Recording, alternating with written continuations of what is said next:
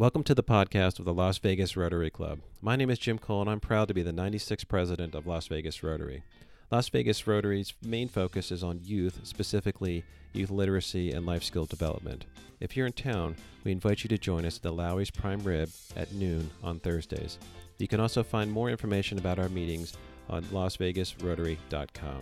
If you're unable to join us, we live stream our meetings on Facebook at noon Pacific Time Thursdays. We hope you enjoy this podcast. Well, thank you, President Jackie. I am so happy Marty can join us here today.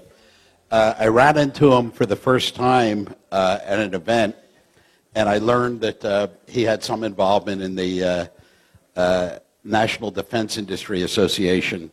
And subsequently, I found out that he has many more attributes that I think are of interest to this club. To me personally, we both share a credential from Northeastern University in Boston, so I know he's a good guy. But when I read his bio, I was so impressed with not just the 42 years of experience in the DOD and the Navy, but in all the activities he's taken on here, which are all basically focused on economic development here in Las Vegas Valley. And since 2008, we know how important it is to kind of diversify the economy. You can see his bio right here, and he's wearing these incredible large number of hats, and I figured that's a bit of a burden. So I made up one hat for him that's got it all on there. And let me use that by way of introducing some of his responsibilities. With respect to the National Defense Industry Association, he's the Southern Nevada chapter president.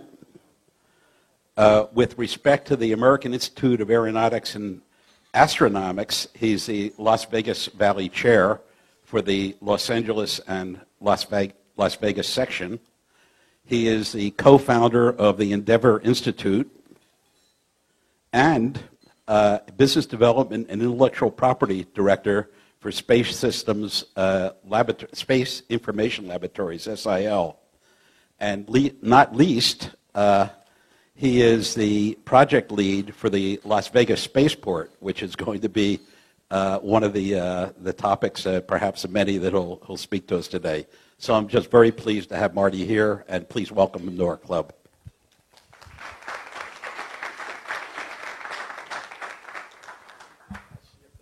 Wow, Stu, do I wear that? It's sized for you perfectly. Anyone have a camera?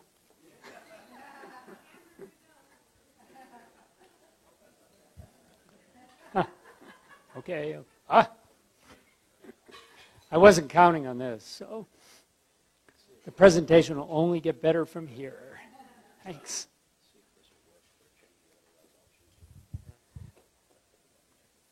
Left button. Well, it might fall off, so I'll keep it nearby.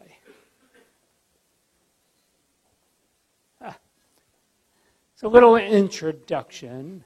I have to do all these things because Las Vegas is the way LA was around 1950 and 60. We're at a very beginning stage here, and there's a lot of opportunity for the aerospace industry. You all probably seen the early days like Burbank and all that went on, SR-71 development. Southern California was a home to the Apollo and Space Shuttle and many other developments.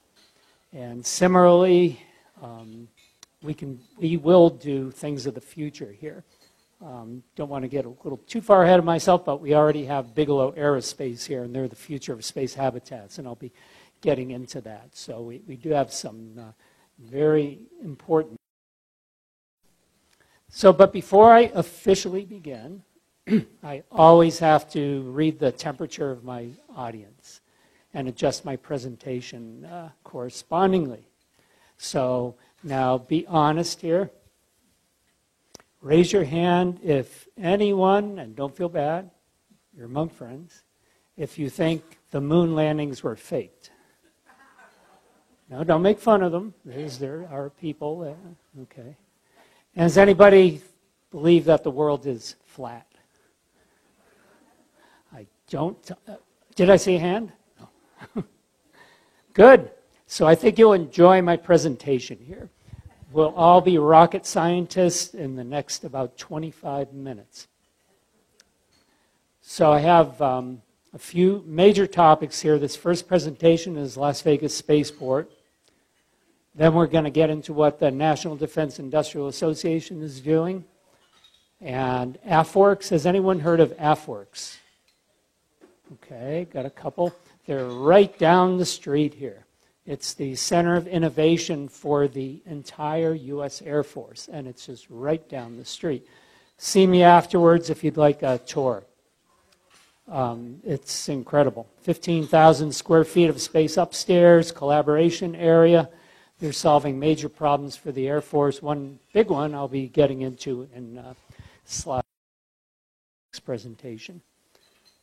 And the last topic is going to be on the actual advent of small self-contained nuclear reactors, a topic I didn't even know about 6 months ago, and I got connected into that through the National Defense Industrial Association, and now we're going to revolutionize first Creech Air Force Base so it can have its own small self-contained nuclear reactor in case the grid goes down.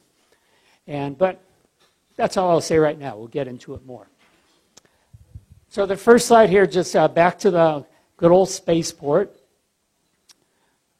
This is, as Stu mentioned, it's all about economic development for our area. And also keeping in mind we're like the 1950s and 60s, what LA was like. So this is a key into the doorway to bring Las Vegas to the forefront of aerospace. Left button. Ah. Okay, so just to give you a little bit of background, we have an anniversary coming up. On May 7th, 2020, it'll be the 100-year anniversary of the first airplane ever landing in Las Vegas. The pilot was Randall Henderson. Is there a city around here that some people live in with that name? If you didn't know where the name came from, now you do. It was in honor of the first person to land an airplane in Las Vegas. Again, May 7th, 1920. This is a natural date to commemorate the dedication of Las Vegas Spaceport. But we need your help. We'll get into that soon.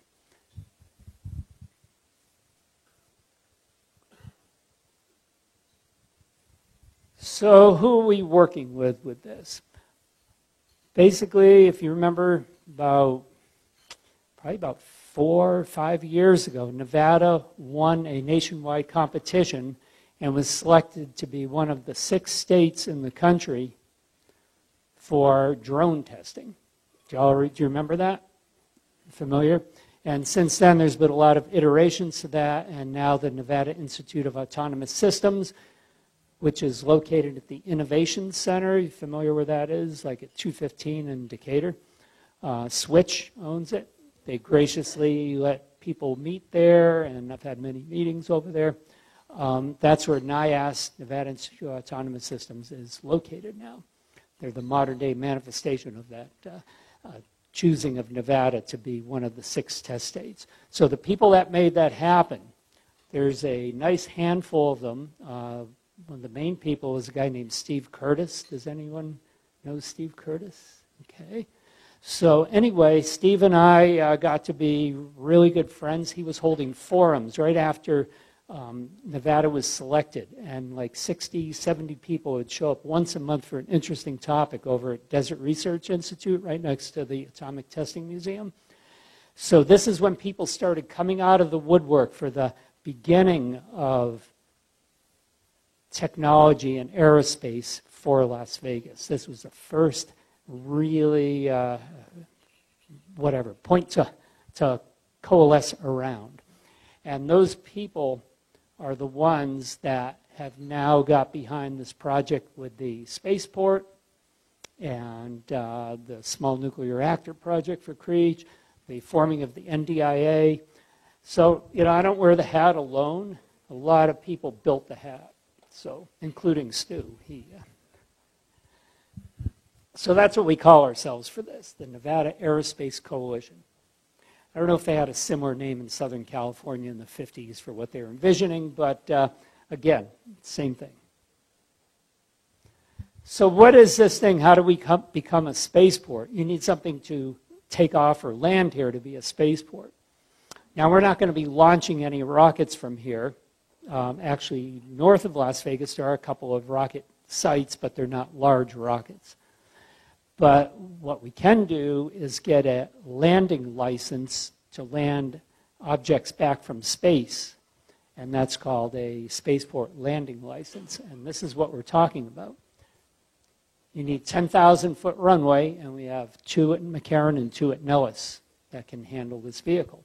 And this vehicle is called the Dream Chaser, and it's built by a company called Sierra Nevada. How perfect is that? The company is headquartered up in Sparks, Nevada.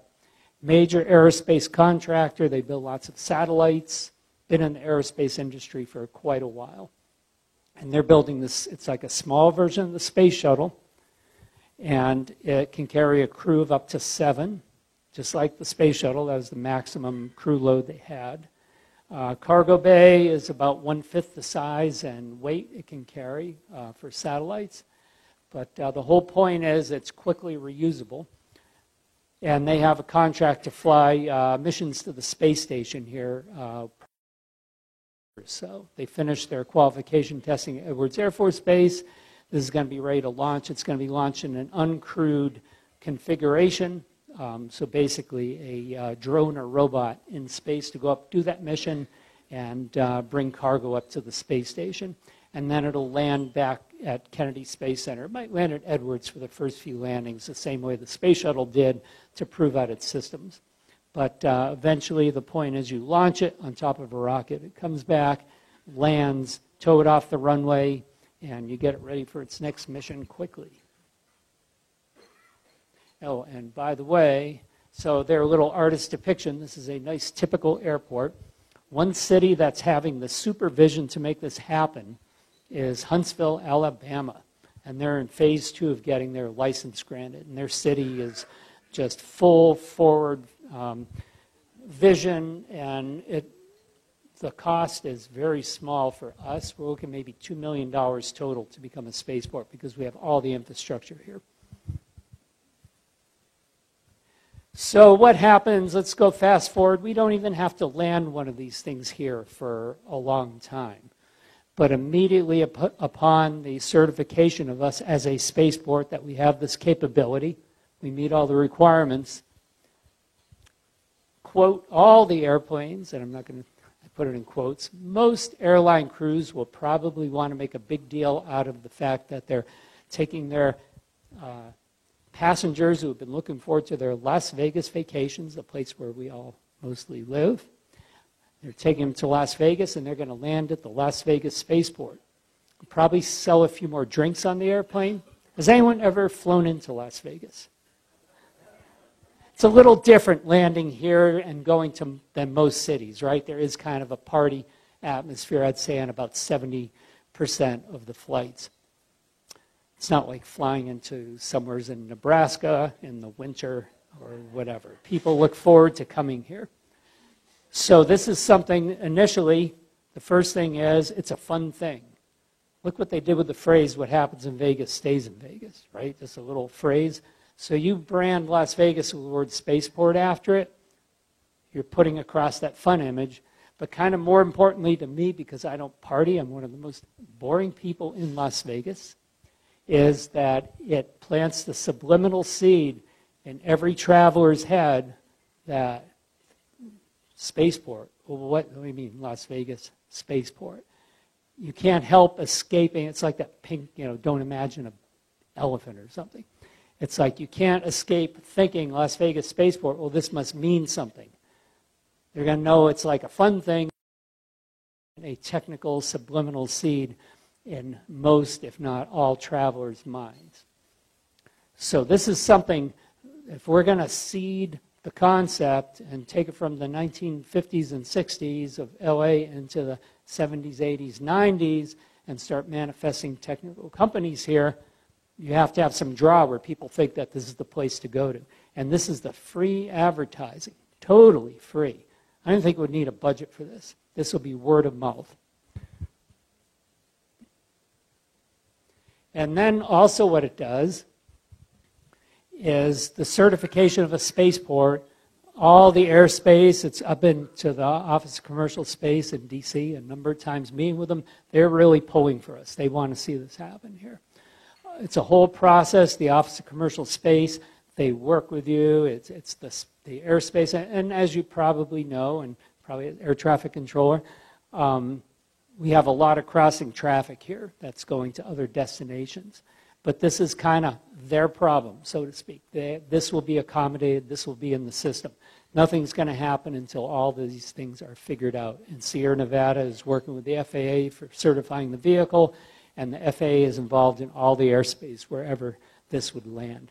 So anyway, so just picture when you're coming back to land somewhere, you're coming in from 25 times the speed of sound, or about 17,500 miles an hour.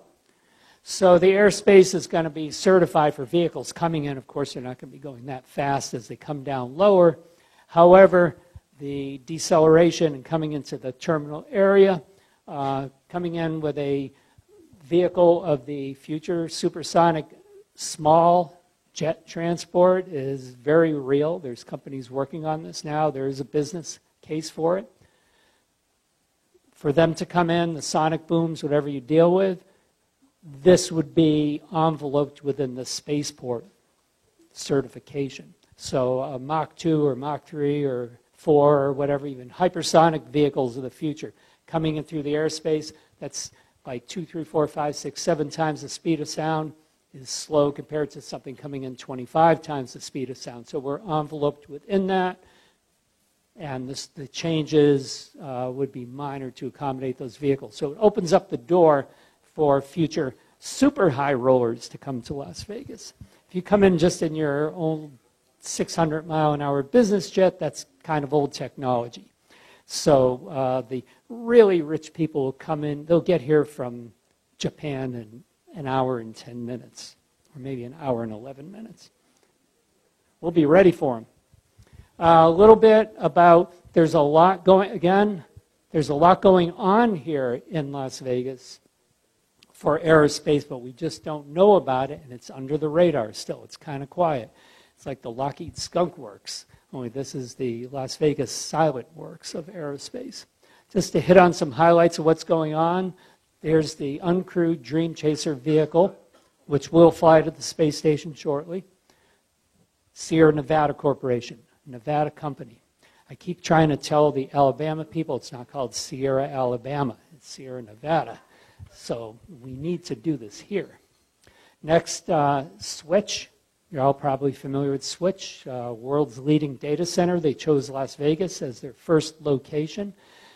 We have a really fortunate situation here. It's the safest place, probably pretty much in the country or world, from natural disasters. We don't get flooding and hurricanes and tornadoes. And they said their biggest risk is meteor or asteroid hitting it, in which case we're maybe all in trouble. So this is where a whole lot of data is hosted from, military, eBay, all kind of stuff. Next we have Creech Air Force Base, where the drones are flown from, and our wars, probably 70% of the drone control comes from people like you and I that live in Las Vegas. They go to work, they fly something on the other side of the world, they kill all the bad people, then they come home to their family at night. This is in Las Vegas. And then last of all, Bigelow Aerospace, the inflatable modules. This is concept of the future for habitats. Robert Bigelow's got his start in hotel industry, and he's kind of graduated into hotels in space kind of thing. But also these are the habitats that people live in Earth orbit, Moon, and Mars. And there's really no competition for what he's doing yet. It's basically a balloon. Collapses down about 1/5 its size. Fits, you can fit many of these in a rocket, so you can get a lot of volume up into space very efficiently. Right here, coming from Las Vegas. Okay, so assuming we get McCarran International Air and Spaceport, Nellis Air Force Base and Spaceport, like, why have it here? Yeah, it's a good thing for tourists. Yeah, it's a good idea for bringing in high-tech industry, but what kind of industries are there to bring into here? One huge one is the oxymoron statement. It's, you know, you've heard the phrase jumbo shrimp. So this is like that. This is a huge industry called small satellites. And what it is the large rockets launching the large satellites. About 70% of those large satellites, like half the size of this room, or maybe a third, don't have to be large satellites anymore. Large satellites from drawing board to orbit is about a 15 to 20 year journey. If it fails on launch, you've lost all that effort, you've lost a national capability or a large commercial one that people aren't happy to lose. So what happens is now with the technology, which shows up every day like in our cell phones and computers and projectors and all this, the capability to shrink down what a large satellite does into its many disciplines. A large satellite isn't just one thing, it's probably 20 or 30 different things. You fragment each of those capabilities into a single small satellite, which goes from drawing board to orbit. You can do it within a month or two if you need to, not 20 years.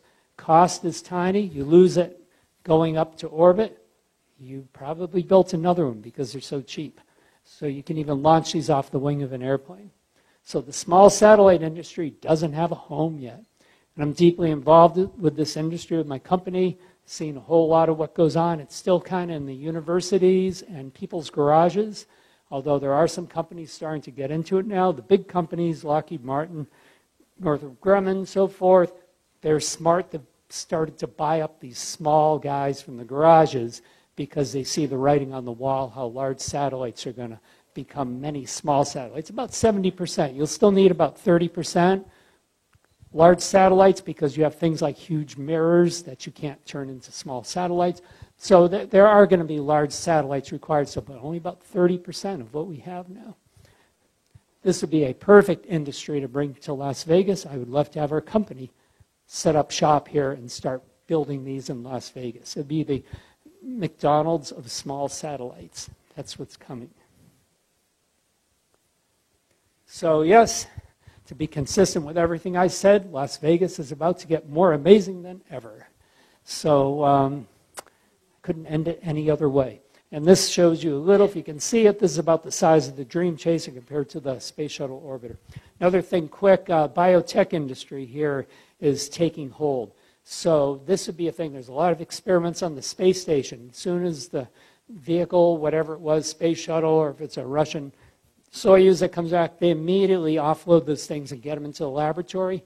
Here in Las Vegas with our biotech industry, you land it, and it would be in the laboratory within 20 minutes, a half hour. So this is another thing we could do right here that complements something that Las Vegas is developing. So that's that one. And thank you, Stu. How much time do I have left? 2 minutes? 10? Too much time. Well, we'll leave 9 minutes for questions. Maybe 8 minutes.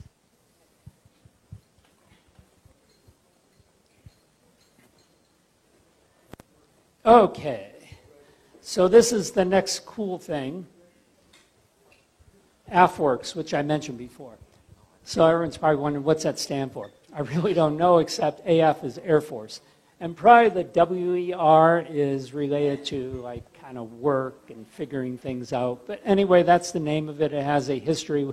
Defense Works and SoftWorks, other DOD operations similar to this. Like Special Forces has the one called SoftWorks.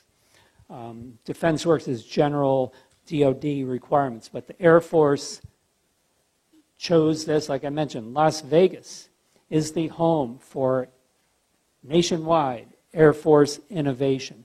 Give you a quick little example what they've done so far. They run these like competitions where people come here and what their ideas are.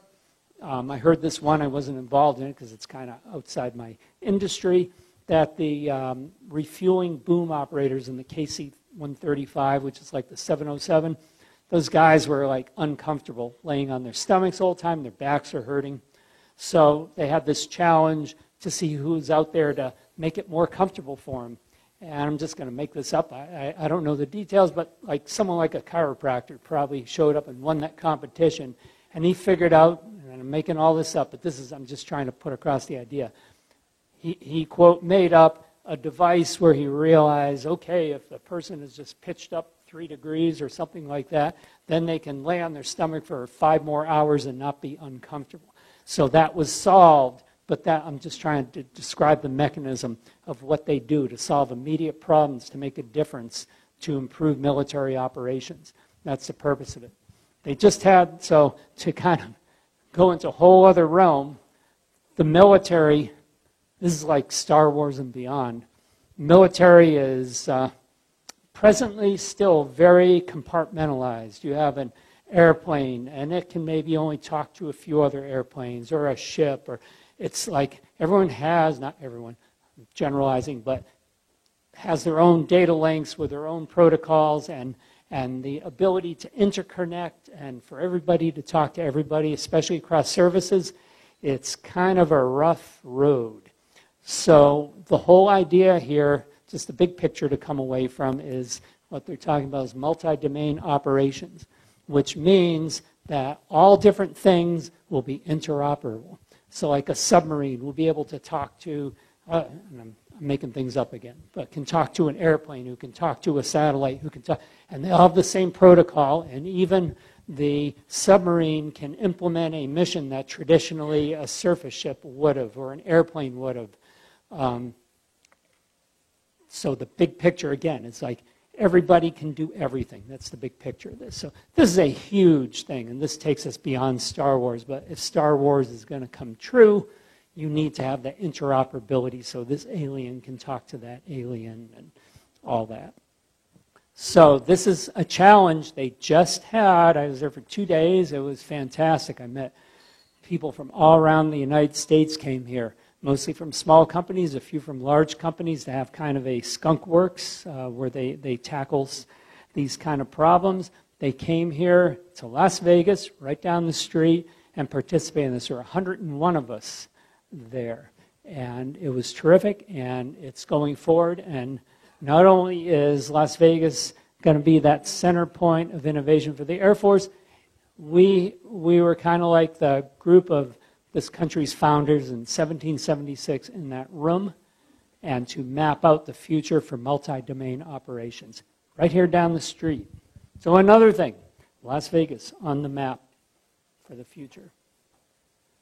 And this is an event, come see me. We're having a follow-on event to this with the National Defense Industry Association on the 25th, which is, I think, next Wednesday or Thursday. It's today, 19th. 6 days from now, Wednesday, next Wednesday, I believe. And it's going to be held at AFWERX, actually. So if you want to learn about this, we're having the leadership from Nellis Air Force Base, because Nellis is a big piece of this whole command and control. You can see this nice little picture here of everybody talking to everybody. There, she is going to be here and doing this presentation on this. So this will get two things. You'll get a great understanding of this, and you'll get to see AFWERX. This is our technical future here in Las Vegas. Okay, and something that's taking like 90% of my time lately, but I'm very happy to do it, is this concept about small self-contained nuclear reactors. So picture during a war, like if we're going to operate in some faraway place or even at the South Pole or whatever, you need power. Solar power won't do it. Not energy dense enough. That'd be like trying to run our car with a steam engine opposed to a gasoline engine. It's like it's not energy dense enough. Nuclear has this whole new thing where a small reactor that can fit on a small trailer truck, 20, 40 feet long, depending on the amount of megawatts you need. A small self-contained nuclear reactor. France, by the way, is full leadership on this. They're doing this. The United States is just starting to move forward. So who has a need for this? Creech Air Force Base has the nation's leading need because we're so dependent on drones right now. Here, not only would all our food go bad, if, and we might not be able to drive anywhere because we can't pump any gas. But anyway, when we're most vulnerable, aside from all that, they wouldn't be able to fly their drones because they will run out of diesel fuel and they won't be able to sustain operations. So you'll have all these drones sitting on the other side of the world where maybe things are going bad for us, and we won't be able to command and control them because our people can't get to work here and because they can't power their equipment to then talk to the drones through the satellite, or RPA, remote piloted aircraft, the Air Force calls them. So to get Creech on its own small self-contained nuclear reactor is #1 priority in the Air Force. And with our, again, this group of people, and specifically through the NDIA, National Defense Industrial Association, we're putting together a program to make this happen. We just had a meeting 2 days ago, which was fantastic. The Army's involved with us now. And there's a path forward for this. And there's a small, the first official request for information and proposals coming out to have Department of Energy build a small self-contained nuclear reactor from companies. There's a number of them in the US that can do it that are interested by 2023. And then our whole program now is going to have that tested up at what used to be the test site, but now it's NNSS, National Security Site. Test it, and then we'll wire it into Creech so they get backup power from that. And then the testing on that initial reactor will enable production reactors to then be built from the lessons learned from that. So, and then that's going to be multiplied throughout, of course, other military installations. Cyber Command is probably right up there with Creech. Like if Cyber Command goes down, like the military isn't protected from cyber threats. They're in Fort Meade, Maryland.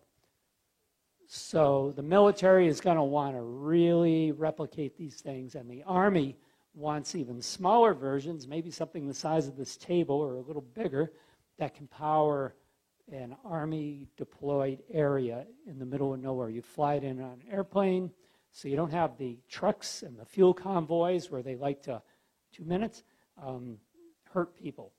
So this is a big thing, and again, coming from Las Vegas. I think it's my last slide. All right, yes, and we have 1.5 minutes for questions. Okay, I've got the microphone here. Mr. Hunt. Mr. Baldwin, thank you very much for this one of the most informative presentations I've seen in a long time. Very exciting. Brought my son to see the last space shuttle Endeavor launch at night in Florida. My question is, with them landing here, why aren't we, typically we used to see where they launch, they land, unless there's bad weather. Why are we seeing the different locations of landings, and where will they be mostly launching from? Dream Chaser. Okay, so Dream Chaser launches vertically on top of a rocket, like Atlas or SpaceX might do it, or French rocket. So you need a large launch pad. But also, this is, again, everything's growing in capability. I don't know if you saw the video this past Saturday, Stratolaunch. The world's largest airplane took off from Mojave. This is to launch probably about a 15,000-pound class payload off of an airplane with the rocket attached to it, and it's hung on the airplane. So that's where the airplane is the mobile launch pad. So perhaps in the future that would take off from here, but you need, I'm not sure what. But anyway, for now, it's on vertical rockets, so you need to launch from a fixed vertical site until the future brings it forward. Virgin Galactic, similar thing, only they're smaller, launches off the White Knight. But again, they're for the present time, operating out of Spaceport America in southern New Mexico, where they built like a many million-dollar complex and haven't used it yet. So, but again, where would you rather stay before you travel into space, Las Vegas or the middle of the desert? So I think we could be a contender for that. Does that answer your question? Thank you very much for this informative presentation. I myself did not know we have all this in Las Vegas. One thing I want to ask you is that how do you share all this information to the younger generation? Do you go to schools or universities and talk to them and say, we have all this happening right here, you can make use of them? Is there a program that you get involved in? Yeah, we're very involved in STEM with the American Institute of Aeronautics and Astronautics, MDIA. And you mentioned Katie Decker. I don't see, she probably would have come up here and said hello. I've worked with Katie a lot in the past, and as you know, Katie is very innovative with all this stuff. So absolutely, yeah. So if you have more ideas and connections, I'd be glad to have them. Thank you very much. Hold on a second. Thank you very much, Marty. I'd like to offer you the Share What You Can Award, which means we will be donating a meal in your name to a homeless veteran. Thank you very much.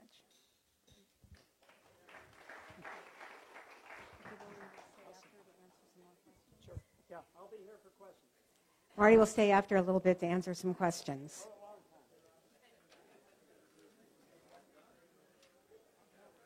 As we leave here today, let us go forth into the world in peace. Be of good courage. Hold fast to that which is good. Render to no one evil for evil. Strengthen the faint-hearted. Support the weak. Help the afflicted. Honor all persons.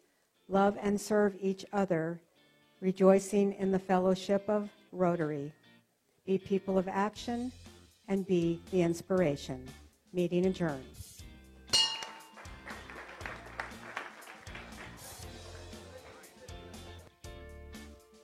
We hope you enjoyed this podcast of our latest meeting. If you'd like to know more about our projects or are interested in membership in the club, please visit us at LasVegasRotary.com.